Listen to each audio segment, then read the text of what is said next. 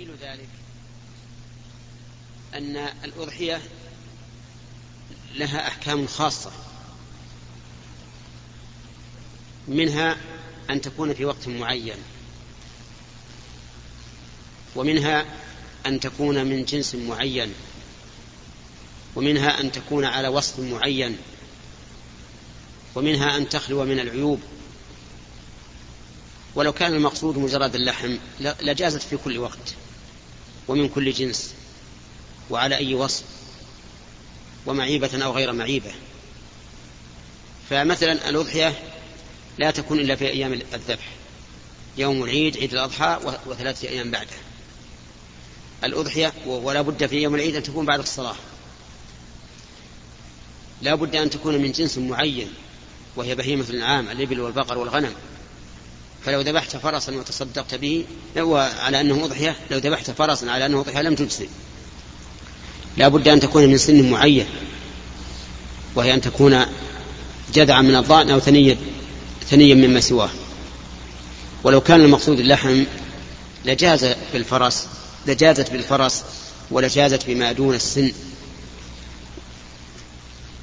ولا بد أن تكون سليمة من العيوب. التي بينها رسول, رسول الله صلى الله عليه وسلم. فقال أربع لا تجوز في الأضاحي العوراء البين عورها والمريضة البين مرضها والعرجاء البين ضلاعها والعجفاء أي الهزيلة التي لا, لا, لا تنقي ليس فيها نقي يعني ليس فيها مخ. ولو كانت كان المقصود بها اللحم لجازت مع هذا العيب. لأن العورة لا يؤثر, لا يؤثر عورها على لحمها. فإذا علمت ذلك تبين لك أن الأضحية عبادة مشروعة بذاتها لا أنها مجرد تصدق باللحم. وقد فرق النبي عليه الصلاة والسلام بين شاة اللحم وشاة الأضحية. فقال من ذبح قبل الصلاة فشاته شاة لحم. ولا نسك له. وهذا واضح أنه ليس المقصود مجرد اللحم. وإذا كان كذلك فإن نرى أن لا يبعث بالأضاحي إلى أفغانستان ولا إلى غيرها من البلاد الإسلامية الفقيرة لأن ذلك مخالف لهدي النبي صلى الله عليه وسلم. فإن هدي الرسول عليه الصلاة والسلام أن يذبح الإنسان الأضحية بيده. فإن لم يحسن وكل من يضحي وشهد الأضحية. ومما من هدي النبي عليه الصلاة والسلام الذي أمر الله به أن يأكل منها كما قال تعالى فكلوا منها وأطعموا البائس الفقير كلوا منها. والأصل في الأمر الوجوب ولهذا ذهب بعض العلماء إلى وجوب أكل المضحي من أضحيته وكيف يتأتى الوجوب وهي في الشرق أو في الغرب. ومن هدي النبي عليه الصلاة والسلام في الأضحية أن يسميها عليها. فيقول بسم الله والله أكبر هذا منك ولك عني وعن أهل بيتي. وكيف يمكن هذا وهي في الشرق أو في الغرب؟ ولا شك أن أننا لو قلنا بما أفتى به هذا المفتي لعطلنا البلاد الإسلامية من هذه الشعيرة. لأن كل الناس يحبون الأفضل. فإذا قيل لهم الأفضل أن, أن تبعثوا بضحاياكم إلى المكان الفلاني والمكان الفلاني تعطلت البلاد من هذه الشعيرة الإسلامية. ثم إن الأضاحي من, من أحكامها أنه إذا دخل العشر آه، إذا دخل العشر فإن الإنسان ينهى أن يأخذ شيئا من شعره أو بشرته أو أو ظفره حتى يضحي. وإذا وإذا أرسلتها إلى يمين وشمال ما تدري متى يضحون. فهذه الفتوى لا شك أنها خطأ. ومن أراد أن ينفع إخوانه المسلمين فليفعل لكن بغير الشعيرة الإسلامية. الشعائر تبقى شعائر ونفع المسلمين يحصل من باب آخر. بالنسبة يا شيخ صدق حج النفل. البعض يقول لو يتصدق بحج النفل. نعم أقول التبرع بنفقة حج النفل أفضل أم الحج؟ من الحج؟ أي نعم. الحج يسلم نفسه؟ أي نعم يأخذ النفقة معه. ها؟ بدل أن ينفق النفقة في سبيل الله يأخذها ويحج؟ مثلا إذا كان ينفق في الحج خمسة آلاف أو ثلاثة آلاف يتصدق بها أو يعني بجهة. أيهما أفضل. نعم. الحج والصدقة. نعم. الأفضل الحج. الحج أفضل من الصدقة إلا إذا كان في المسلمين حاجة. فدفع الضرورة عن المسلمين أفضل من حج النفل. مسألة التصوير حتى يعني يخطئ كثير الناس في فهم ما تريده يا شيخ؟ مسألة النية في التصوير وما يريد التصوير التصوير باليد على شكل مثال هذا لا شك في تحريمه. إذا كان إذا كان التصوير للحيوان كما لو صنع من الجبس أو غيره صورة أسد أو صورة فرس أو ما أشبه ذلك. هذا حرام وفاعله داخل في لعنة الرسول عليه الصلاة والسلام. في قوله عليه الصلاة والسلام في حديث أبي جحيفة أنه لعن المصورين. وأخبر أنهم أشد الناس عد في هذا التم... في هذه الصورة التمثالية محقق لأنها جسم. جسم ذو أعضاء ورأس. فهو مظاهر لخلق الله تماما. واختلف العلماء رحمهم الله في الصورة الملونة التي ليس لها جسم. هل تدخل في الحديث أو لا تدخل؟ فمنهم من قال إنها داخلة ومنهم من قال إنها غير داخلة. والصحيح أنها داخلة في لعن المصورين لأن مسلما روى من حديث أبي الحياج عن علي بن أبي طالب رضي الله عنه أنه قال له ألا أبعثك على ما بعثني عليه رسول الله صلى الله عليه وسلم ألا تدع صورة إلا طمستها؟ ولا قبرا مشرفا إلا سويته. وفي لفظ ألا تدع تمثالا إلا طمسته. ولأن النبي عليه الصلاة والسلام لما رأى النمرقة التي فيها الصور عرفت الكراهية في وجهه ولم يدخل البيت وقال إن أهل هذه الصور يعذبون. يقال أحيوا ما خلقتم. فها هنا شيئان. الشيء الأول الصورة.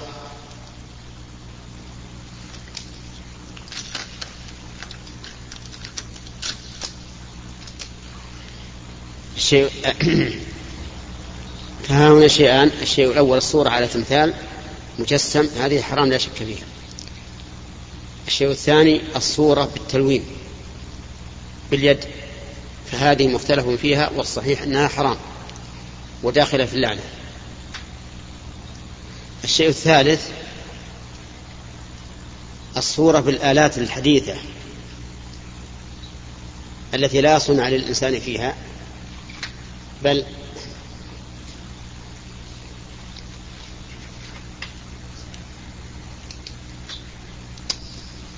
هذه مسألة مهمة.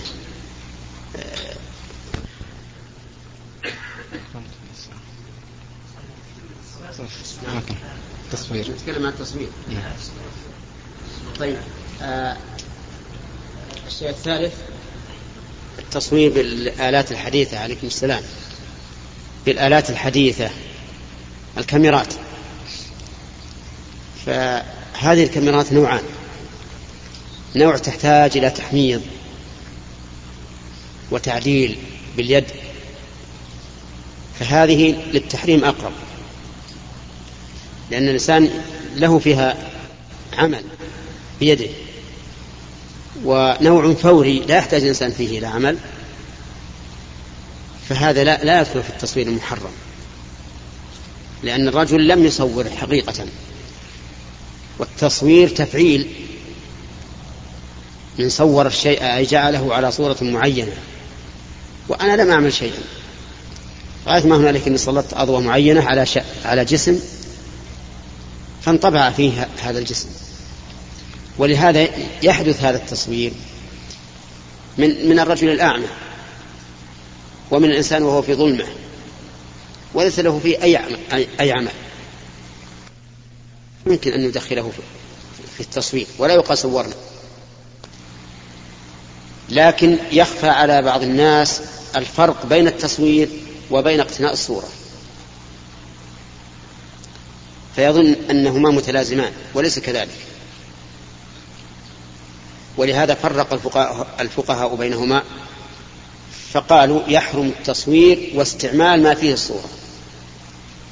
فجعلوا التصوير شيئا وجعلوا استعمال ما فيه الصورة شيئا آخر. فنقول اقتناء الصورة لا يجوز إلا للضرورة. أو إذا كانت صورة لا يؤبه بها كما يوجد في الكراتين وفي علب بعض المشروبات. فهذا لا يؤبه به, لا يؤبه به وليس ليس مقصودا. ولكن الشيء المقصود الذي يحفظ هذا لا يجوز. إلا للضرورة. وعلى هذا فما يفعله بعض الناس الآن من التصوير للذكرى واقتناء ذلك ليتذكره ليتذكر أولاده وهم صغار ليتذكر رحلة قام فيها مع أصحابه فإن هذا لا يجوز. لأن الملائكة لا تدخل بيتا فيه صورة. قد يقول بعض الناس إن هذا تناقض. كيف تقول في الأول عند التقاط الصورة إن هذا ليس بالتصوير ثم تقول إن اقتناء هذا يحرم إلى الحاجة فنقول لا تناقض. لأن الصورة موجودة الآن. ولو بالآلة موجودة فيقال هذه صورة لا تقتنيها. والدليل على هذا أن الرجل يقابل المرآة مثلا. فإذا قابل المرآة قيل هذا اللي في المرآة صورة مع أنها ما تبقى. فالصورة أعم من كونها مصورة باليد أو مصورة بالآلة. وعموم الحديث لا تدخل الملائكة بيتا فيه صورة يشمل هذا وهذا. هنا.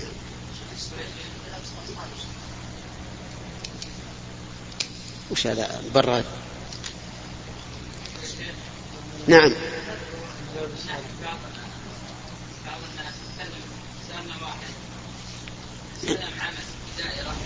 إيه؟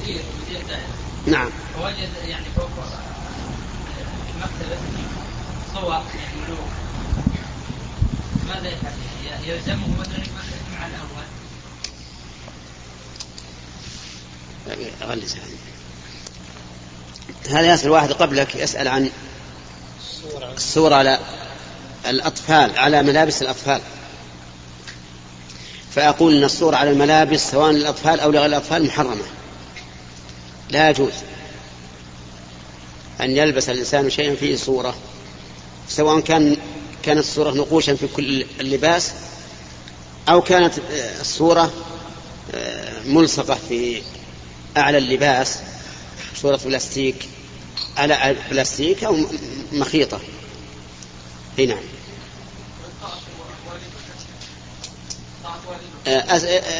أعيد السؤال مرة ثانية ها؟ إيش؟ إي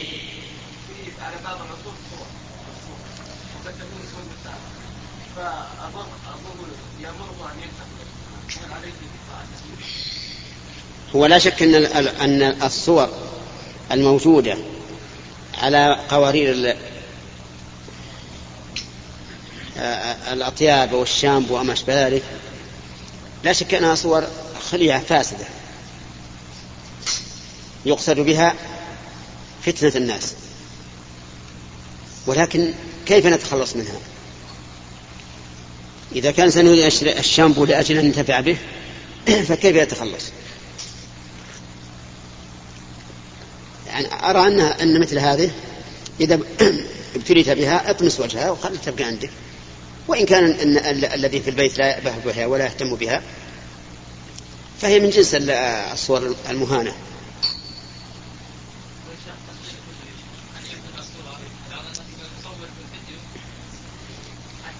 لا المصور فيديو ليس ليس صورا.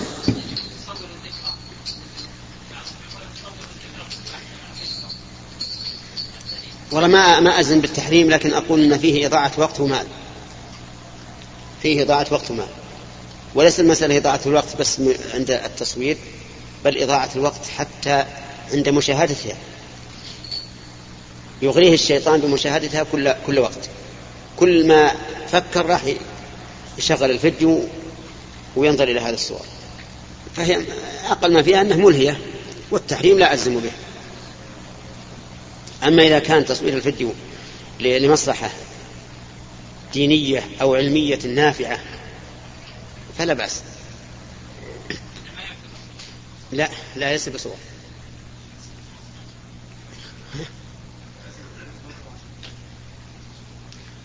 اي صحيح. نعم نحن كنا نقل لكن خرجوا بنا نعم إذا رأى الزوج والزوجة تأخير الحمل المصلحة يرانا أه؟ يراها الزوج والزوجة تأخير الحمل. ما حكم ذلك؟ و... والموانع التي تستخدم مثل اللولب والحبوب. لا شك أن موانع الحمل من الحبوب أو العقاقير خلاف المشروع. وخلاف ما يريده النبي صلى الله عليه وسلم من أمته فإن النبي صلى الله عليه وسلم يريد من أمته تكثير النسل. كما قال عليه الصلاة والسلام تزوجوا الودود الولود فإني مكاثر بكم.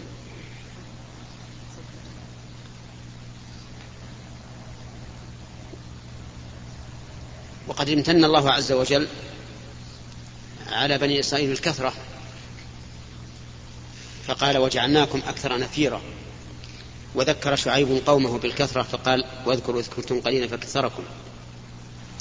وما محاولة تقليل النسل في الأمة الإسلامية إلا خدعة من أعداء المسلمين سواء كانوا من المنافقين الذين يتظاهرون بالإسلام أو من الكفار الذين يصرحون بالعداوة للمسلمين. لكن أحيانا تدعو الضرورة إلى التقليل من الولادة لكون الأم لا تتحمل ويلحقها ضرر. فحينئذ نقول لا بأس بذلك ويسلك أخف الضررين. وقد كان الصحابة رضي الله عنهم يعزلون في عهد النبي صلى الله عليه وسلم ولم ينهوا عن ذلك. وإن كان الرسول عليه الصلاة والسلام قد سئل عن العزل فقال هو الوأد الخفي. وهذا يدل على أنه وإن كان جائزا فإن فيه شيئا من الكراهية. وبهذه المناسبة أود أن أشير إلى ظاهرة ذكرت لنا وهي أن كثيرا من المولدين أو المولدات في المستشفيات يحرصون على أن تكون الولادة بطريقة عملية وهي ما يسمى بالقيصرية. وأخشى أن يكون هذا كي أن يكون هذا كيدا للمسلمين لأنه كلما كثرت الولادة على هذا الحال ضعف الجلد جلد البطن وصار الحمل خطرا على المرأة. وصارت لا تتحمل. وقد حدثني آه، بعض أهل المستشفيات الخاصة بأن كثيرا من النساء آه، عرضنا على المستشفيات وقرروا أنه لا بد من قيصرية. وجاءت إلى هذا المستشفى الخاص فولدت ولادة طبيعية. وذكر أكثر من ثمانين حالة في نحو شهر أو أقل أو أقل أو أكثر قليلا. وهذا يعني أن المسألة خطيرة ويجب التنبه لها. يجب التنبه لها. وأن يعلم أن الوضع لا بد فيه من ألم ولا بد فيه من تعب. حملته أمه كرها ووضعته كرها. وليس مجرد أن تحس المرأة بالطلق تذهب وتنزل الولد حتى لا تحس به. فالولادة الطبيعية خير من التوليد. سواء عن طريق القيصرية أو غيرها. لكن نعم إذا وجدت مشقة غير عادية فحينئذ تذهب وتحذر من القيصريات. تحذر بقدر ما تستطيع. نعم. دعم المسلمين في الخارج. البعض يقول هناك مثل فئة معينة عندها بدع أو شيء لا تدفع الأموال إليها. ما هو الضابط؟ المسلمون في الخارج لا شك أن كثيرا منهم وليس كلهم عنده بدع. والبدع منها ما يعذر فيه الإنسان ومنها ما, ما يصل إلى درجة الفسق ومنها ما يصل إلى درجة الكفر. فأصحاب البدع المكفرة لا تجوز معونتهم إطلاقا وإن تسموا بالإسلام. لأن تسميهم بالإسلام مع الإقامة والإصرار على بدع مكفرة بعد البيان يلحقهم بالمنافقين. الذين قالوا نشهد إنك لرسول الله فقال الله تعالى والله يعلم إنك لرسول والله يشهد أن المنافقين لكاذبون. أما البدع المفسقة أو التي يعذر فيها الإنسان بتقبيل سائغ فإن معونتهم فإن فإن بدعتهم, فإن بدعتهم هذه لا تمنع معونتهم. فيعاونون على أعدائهم الكفار. لأنهم لا شك خير من هؤلاء الكفار. نعم. أحد الأئمة يقول يصلني أموال من الزكاة في رمضان مبالغ طائلة حيث يقول إمام أحد الجوامع. والسؤال هل هو يجب توزيعها مباشرة توزيع علما أنها قد تصل إلى بعض الفقراء فلا يحسن تصرفها؟ أم أن يصرفها على الفقراء بناء على أقساط طوال السنة والفواتير وغيرها تسديد ينظر في هذا إلى المصلحة فمتى وجد أهلا لها؟ في أسرع وقت ممكن وجب صرفها لأنه مؤتمن. وأما إذا كان يخشى إذا بادر بها أن تصرف في غير محلها فلا حرج أن ينتظر حتى يجد أهلا لها. ولكن إذا تقدم أحد هو أهل لها. فليعطه قدر حاجته ولو استغرق شيئا كثيرا من الزكاة.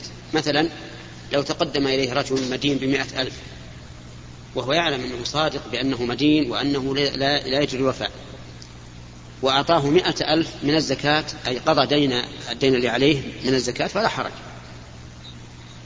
يعني أن بعض الناس قد يشح إذا رأى المبلغ كبيرا. وهذا لا ينبغي.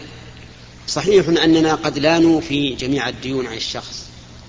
مخافة أن يتلاعب ويهون عليه الدين في المستقبل. والإنسان ينظر في هذا إلى الحكمة.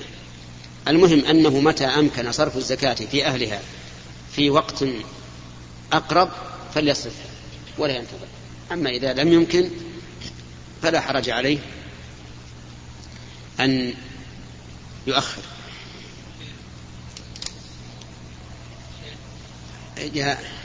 في واحد يقوم يجيب البريق عشان يصب للإخوان اللي ومنهم أنا.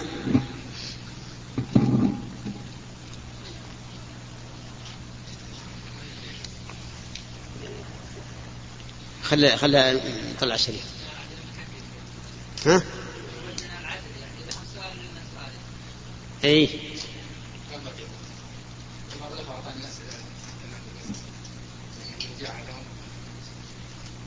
إحنا بالعادة نأخذ بالقصص لكن هذا إخوتي موعدينهم من قبل في أول أسبوع قال لي أخ... آه، الأخ سامي الغري إنهم يجون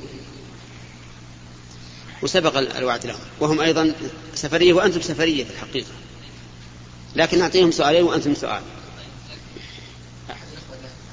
خيرية.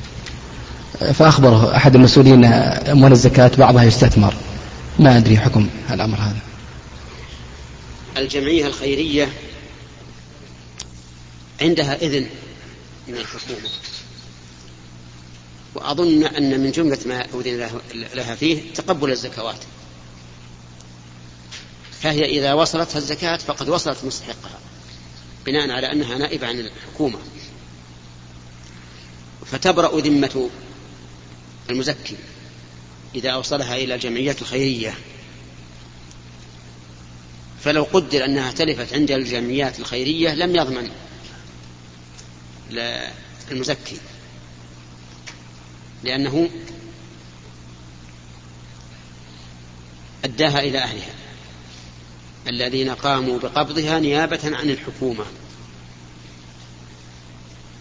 وأما استثمارها في شراء العقارات وشبهها فلا أرى ذلك جائزا. لأن الواجب دفع حاجة الفقير المستحق الآن. وأما الفقراء في المستقبل فأمرهم إلى الله. لكن كوننا نذهب نجعلها في عقارات للاستثمار وهي زكاة تدفع الحاجة الملحة أقول إن هذا حرام ولا يجوز. نعم. بسم الله السؤال بعض الناس يفقد حرام وهو حاج إيش يسوي؟ يفقد يفقد دراهم. تضيع منه يعني. نعم. وهل يجوز له أن يقترض لأجل للهدي؟ أو نقول عليه الصيام. يقولون بعض بعض الحجاج يكون معه الدراهم. وهو ممن يجب عليه الهدي. فتسرق منه أو تضيع. فهل له أن يقترض من أحد من يعرفه؟ من أجل آه، شراء الهدي؟ فالجواب على ذلك أنه له أن يقترض إذا كان يجد وفاء في بلده. عن قرب. أما إذا كان معسرا ولا يرجو الوفاء عن قرب فلا يقترض بل يصوم ثلاثة أيام في الحج وسبع إذا رجع. طيب أكثر الحجاج. وأما وجوب الاقتراض فلا يجب. الاقتراض لا يجب لكن هل يجوز أو لا؟ فيه التفصيل الذي سمعت. نعم. نعم. طيب أكثر الحجاج يا شيخ آه، إذا أراد أن يذبح هديه ذبحه وتركه ما يوزعه؟ حتى تأخذه البلدية وتلقيه في في المحرقة. فهل هذا الواجب على من ذبح الهدي أن يبلغه إلى أهله. لقول الله تعالى فكلوا منها وأطعموا البائس الفقير. كلوا منها وأطعموا القانع والمعتر. وكونه يذبحها ثم يلقيها تحرق لا لا تبرأ بها الذمة. لا تبرأ بها الذمة. فيجب عليه أن يضمن أقل ما يسمى ما يقع عليه اسم اللحم. يعني كيلو أو شبه يتصدق به في في في مكة.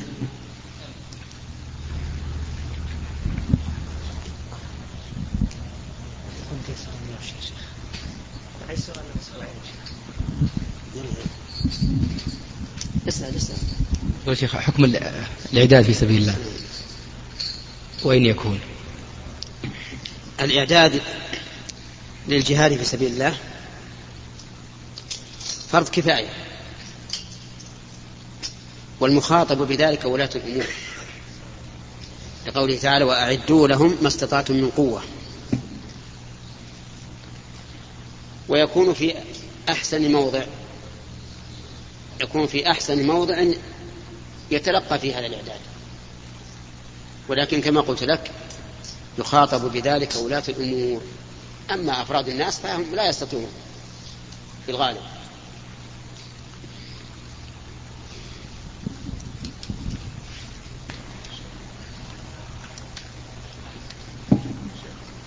نعم السؤال السؤال عن الجمع في السفر. البعض يتساهل والبعض يتشدد في هذا الأمر. بعضهم يقول آه، إذا استقر في مكان وصل المكان الذي يريد يجمع. بعضهم يقول لا إذا اشتد بك السفر وأنت في, في الطريق. نعم. آه، الجمع للمسافر سنة عند الحاجة إليه وذلك إذا جد به الطريق. يعني إذا استمر في سفره فيجمع جمع تقديم إن كان أسهل له أو جمع تأخير إن كان أسهل له. أما إذا كان مقيما في بلد أو مقيما في مستراح في البر فإن كان مقيما في مستراح في البر فالأفضل أن لا يجمع وإن جمع فلا بأس. وإن كان مقيما في بلد فالواجب أن يحضر صلاة الجماعة. ولا يجوز أن يتخلف عن الجماعة باسم أنه مسافر لأن المسافر لا تسقط عنه الجمعة ولا الجماعة إذا كان في بلد. لقوله تعالى يا أيها الذين آمنوا إذا نودي للصلاة من يوم الجمعة فاسعوا إلى ذكر الله وذروا البيع. والمسافر من الذين آمنوا. ولأن الله أمر نبيه عليه الصلاة والسلام أن يصلي بأصحابه جماعة في حال القتال. والقتال لم يكن إلا في في سفر. وأما ما اشتهر عند بعض الناس من قولهم إنه إذا كان مسافرا فلا جماعة عليه ولا جمعة ففي هذا نظر. وقد نص العلماء رحمهم الله على أن المقيم في بلد تلزمه الجمعة لكن قالوا إنها تلزمه بغيره.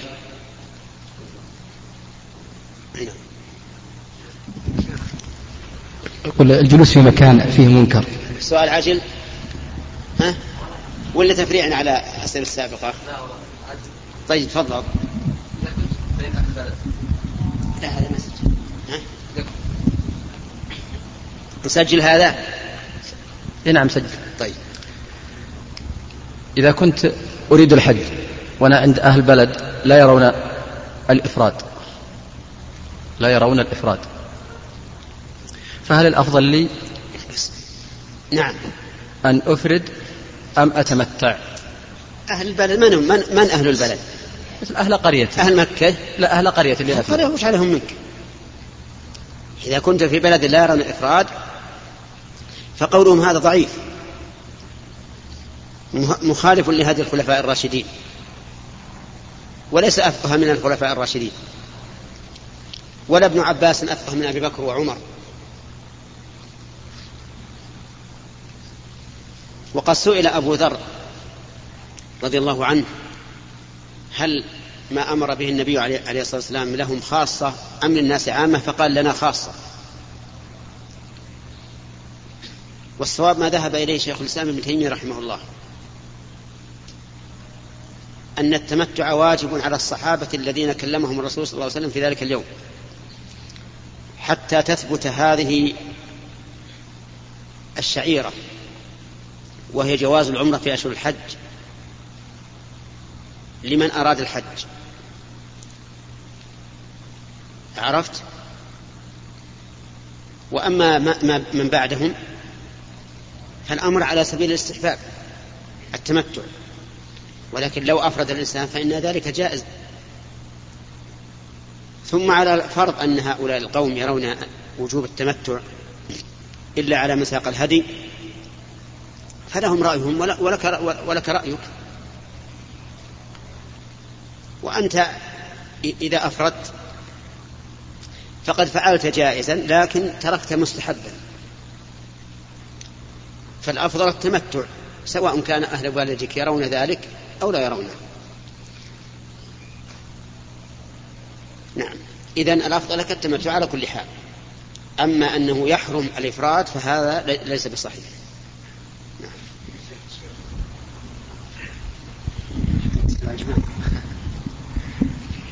نعم. يكون الجلوس في مكان فيه منكر قد يكون في إزالته والخروج من المكان ضرر.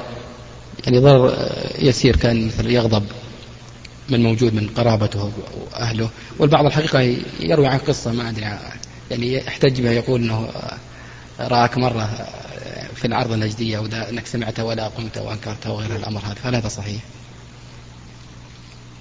أولا الجلوس مع أهل المنكر مع استطاعة الإنسان أن يقوم مشاركة لهم في, في الإثم لقوله تعالى وقد نزل عليكم في الكتاب أن إذا سمعتم آيات الله يكفر بها ويستهزأ بها فلا تقعدوا معهم حتى يخوضوا في حديث غيره. إنكم إذا مثلهم يعني إن قعدتم فأنتم مثلهم ولا يحل لأحد أن يقعد مع أهل المنكر إلا إذا كان في خروجه ضرر.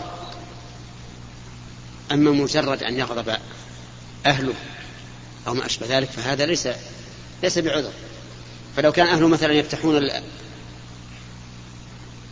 التلفزيون على شيء محرم. ونهاهم ولكن لم ينتهوا. وجب عليه أن يقوم فإذا قال إن قمت يزعل علي أبوي أو أمي أو ما أشبه ذلك أو الست. نعم. فإنه لا يجوز أن يبقى. بل يجب أن يقوم ولو غضبوا. لأن التماس رضا الناس بسخط الله يعني تقديم ما يرضاه الناس على ما يرضاه الله والعياذ بالله. وأما ما نسب إليه من الجلوس في الأرض النجدية فهذا صحيح. جلست لأني كنت أخاطب شخصا أعتقد أن في مخاطبته فائدة كبيرة أكبر من قيامه على أن العرضة النجدية يجوزها بعض العلماء في المناسبات كالأعياد وشبهها ويستدل بفعل الأحباش في مسجد الرسول عليه الصلاة والسلام حيث كانوا يلعبون برماحهم. أمام عين الرسول عليه الصلاة والسلام وقد أذن لعائشة أن تنظر إليهم فكان يخفيها وهي تنظر من على كتفه عليه الصلاة والسلام. المسألة يعني يهونها هذا الأمر أنها فعلت في مناسبة قد تكون مبيحة لهذا اللهو. والثاني أن أني كما قلت لك كنت أخاطب من أرى أن في مخاطبته مصلحة كبيرة تربو على مفسدة حضوري لشيء فيه خلاف في جوازه. وهذا يجرنا إلى مسألة أخرى. المسائل الخلافية إذا كان الإنسان يعمل فيها وأن ترى أنها حرام وهو يرى أنها مباح فهل يجوز أن تبقى معه لأنه فعل محرما عندك أو لا؟ أو لا يجوز؟ فهل يجوز أن تبقى معه أو لا يجوز؟ قد يقول بعض الناس يجوز أن تبقى معه لأن هذا الفعل عنده ليس بمحرم. وقد يقول بعض الناس إنه لا يجوز لأن هذا الفعل عندك محرم. فهل العبرة باعتقاد الفاعل أو باعتقاد الجالس؟ الذي يظهر لي أن العبرة باعتقاد الفاعل. فإذا, فإذا كان يرى أنه حلال وليس فيه نص واضح يبطل اجتهاده فإنه فالعبرة بفعله. والدليل على هذا لو أكلت أنت ورجل لحم إبل أنت ترى أنه ينقض الوضوء فتوضأت. وهو يرى أنه لا ينقض الوضوء فلم يتوضأ. وحانت الصلاة. فقام يصلي. قام يصلي. صلى أمامك أو ربما صلى مأموما مأموما لك معك مأموما معك. فهل هذا حرام؟ الجواب لا مع أن الصلاة بغير وضوء من أكبر الكبائر. حتى أن بعض العلماء قال الذي يصلي وهو محدث خارج عن الإسلام. ومعلوم أننا لا, أننا لا نأثم إذا صلى إلى جنبنا شخص أكل معنا لحم إبل وهو يرى أنه لا ينقض الوضوء ونحن نرى أنه, أنه ينقض. فإننا لا نأثم بكونه يصلي معنا. لو رأيت إنسانا أحدث ببول أو غائط وقام يصلي معك هل يجوز أن تقره؟ لا يجوز أن تقره تمنعه.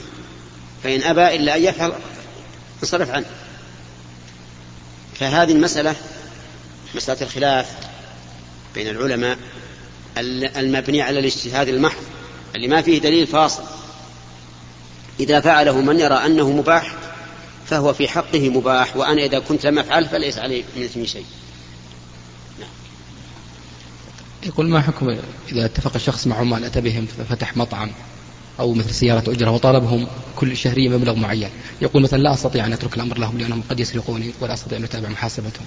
لكن أنا أشرط عليهم مبلغ معين. كل شهر يدفعونه لي. العمال لهم نظام معين عند الحكومة وهو أنهم يأتون بالشهرية. فاستعمالهم بالنسبة خروجا عن النظام والخروج عن النظام الذي وقعت عليه محرم. لأن الله يقول وأوفوا بالعهد. إن العهد كان مسؤولا. وأوفوا يا أيها الذين آمنوا أوفوا بالعقود. لكن إذا أردت أن تسلم من شرهم ومن تهاونهم بالعمل فأعطهم نسبة فيما ينتجون من العمل. مثلا إذا كانوا مليصين تقول لكم مشاهرتكم الأجرة الشهرية ولكم على كل متر كذا وكذا دراهم. أو إذا كانوا مثلا سباكين لكم بالمتر كذا وكذا. إذا كانوا مثلا كهربائيين لكم في المتر كذا وكذا لكم على كل مفتاح على كل لمبة كذا وكذا. زيادة على أجورهم هذا تسلم من شرهم وينصحون في العمل لأنهم يريدون هذا الزائد. وأما أن تقول أعطوني كذا وكذا وتهيتهم تروحهم فهذا لا يجوز. أولا إنه خلاف نظام الدولة. والشيء الثاني أنه ربما لا يحصلون الذي فرضت عليهم. أو لا يحصلون إلا, إلا, إلا زائدا يسيرا. أو يحصلون شيئا كثيرا أكثر مما كنت تتوقع. فتندم تقول ليت جعلت عليهم 300 بدل 200 فالمهم ان هذا العمل حرام وهي الحقيقة مشكلة جدا جدا. لأن بعض الناس والعياذ بالله صار يتجر بها. يجلب العمال الكثيرين ويأخذ عليهم نسبة يأخذ عليهم مو نسبة فرض كل شهر 200 أو 300 ريال ويهيثهم هذا حرام. حرام من جهة الشرع وحرام من جهة النظام. من جهة الشرع لأنك تفرض عليهم شيئا قد لا يستطيعونه من جهة النظام لأن هذا خلاف نظام الدولة لا شك. نعم. وإن قال أجرتها يا شيخ قال مثل السيارة هذه أنا أطلب منه مثل ألف كأني أجرتها له المطعم هذا بآلاته مثل أنا جهزته كاملا وأجر له مثلا بخمسة هذا ممنوع من النظام ما يمكن تأجر الأجنبي. لا لو فعلوا مثلا أقول لا حرام. حرام. نعم نقول حرام. يعني لا لا تستهينوا بالنظام. نظام الدولة إذا لم يخالف الشرع فهو من الشرع. مو من الشرع لأن الله شرعه. لكن لأن الله أمرنا بطاعة ولاة الأمور في غير المعصية يا أيها الذين آمنوا أطيعوا الله وأطيعوا الرسول وأولي الأمر منكم. فالدولة إذا سنت قانونا إن خالف الشرع ضرب به الحائط. ولا يجوز أن, أن, أن, أن ننفذه لكن نناصح الدولة بأن تعدل عنه. أما إذا كان لا يخالف الشرع ورأت الدولة من المصلحة سن هذا القانون فإنه يجب تنفيذه لا لأن هذا من الشر لكن لأن الله أمرنا بطاعة ولاة الأمور. ومن ظن أن ولاة الأمور لا يطاعون إلا في إلا فيما شرعه الله فقد أخطأ. لأن ما شرعه الله فإننا مأمورون به سواء أمرونا أم لم يأمرونا. فكون الله يأمرنا بطاعة ولاة الأمور زائدا على طاعة الله ورسوله يعني أن هذا فيما فيما سنه هم ولم يخالف أمر الله ورسوله. أما ما كان مشروعا من بدون سنهم إياه هذا واجب علينا سواء أمرونا أم لم يأمرونا بل لو نهونا عنه لم نمتثل أمره.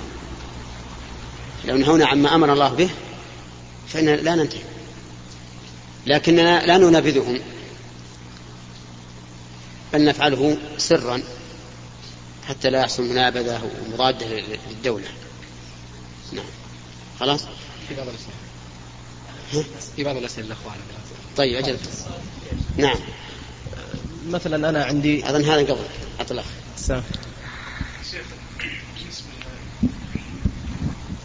بالنسبة لتطبيق في البنك الربوية مثلا كدراسة معينة في أحد الجامعات مثلا كمحاسبة أو غيرها مثلا فتلتزم أنك تطبق في بنك معين لكي تقدم لهم بحث معين. أني فعلت كذا وكذا ووجدت النتيجة كذا وكذا في هذا البنك. من ناحية أرباح وخسائر. ودراسة هذه الأشياء مثل يعني الأعمال البنكية مثلا يا شيخ. دراستها دراسة هم تطبيقها في هذا الشيء. الذي أرى أنه لا يجوز إطلاقا أن أقر الربا. لا يجوز أبدا أن تقر الربا. سواء دراسة أو عملية ميدانية أو أي شيء. إنما تقرأ طرق الربا ليتبين لك الطرق. فتبطلها وتقول هذه حرام وتنفر الناس منها هذا لا بأس أما أن تروح للبنك تطبق أن تبي تشوف مثل هذا والله هذا ماشي على النظام اكتب عليه علامة الصح وهو ربا 100% كيف هذا؟ لا يجب ويجب ويجب علينا أن نمتنع حتى لو أمرونا بذلك. أي نعم. محدد على خاصة مثلا درجات معينة أو غيرها؟ أبدا ما يجوز مهما كان. ولهذا أنا أنصح الطلاب إذا أمروا بهذا أن يمتنعوا. لأن هذا إضراب عن معصية الله والإضراب عن معصية الله طاعة لله. كيف تأمرون أن نقر ربا أو نعرف أنه ربا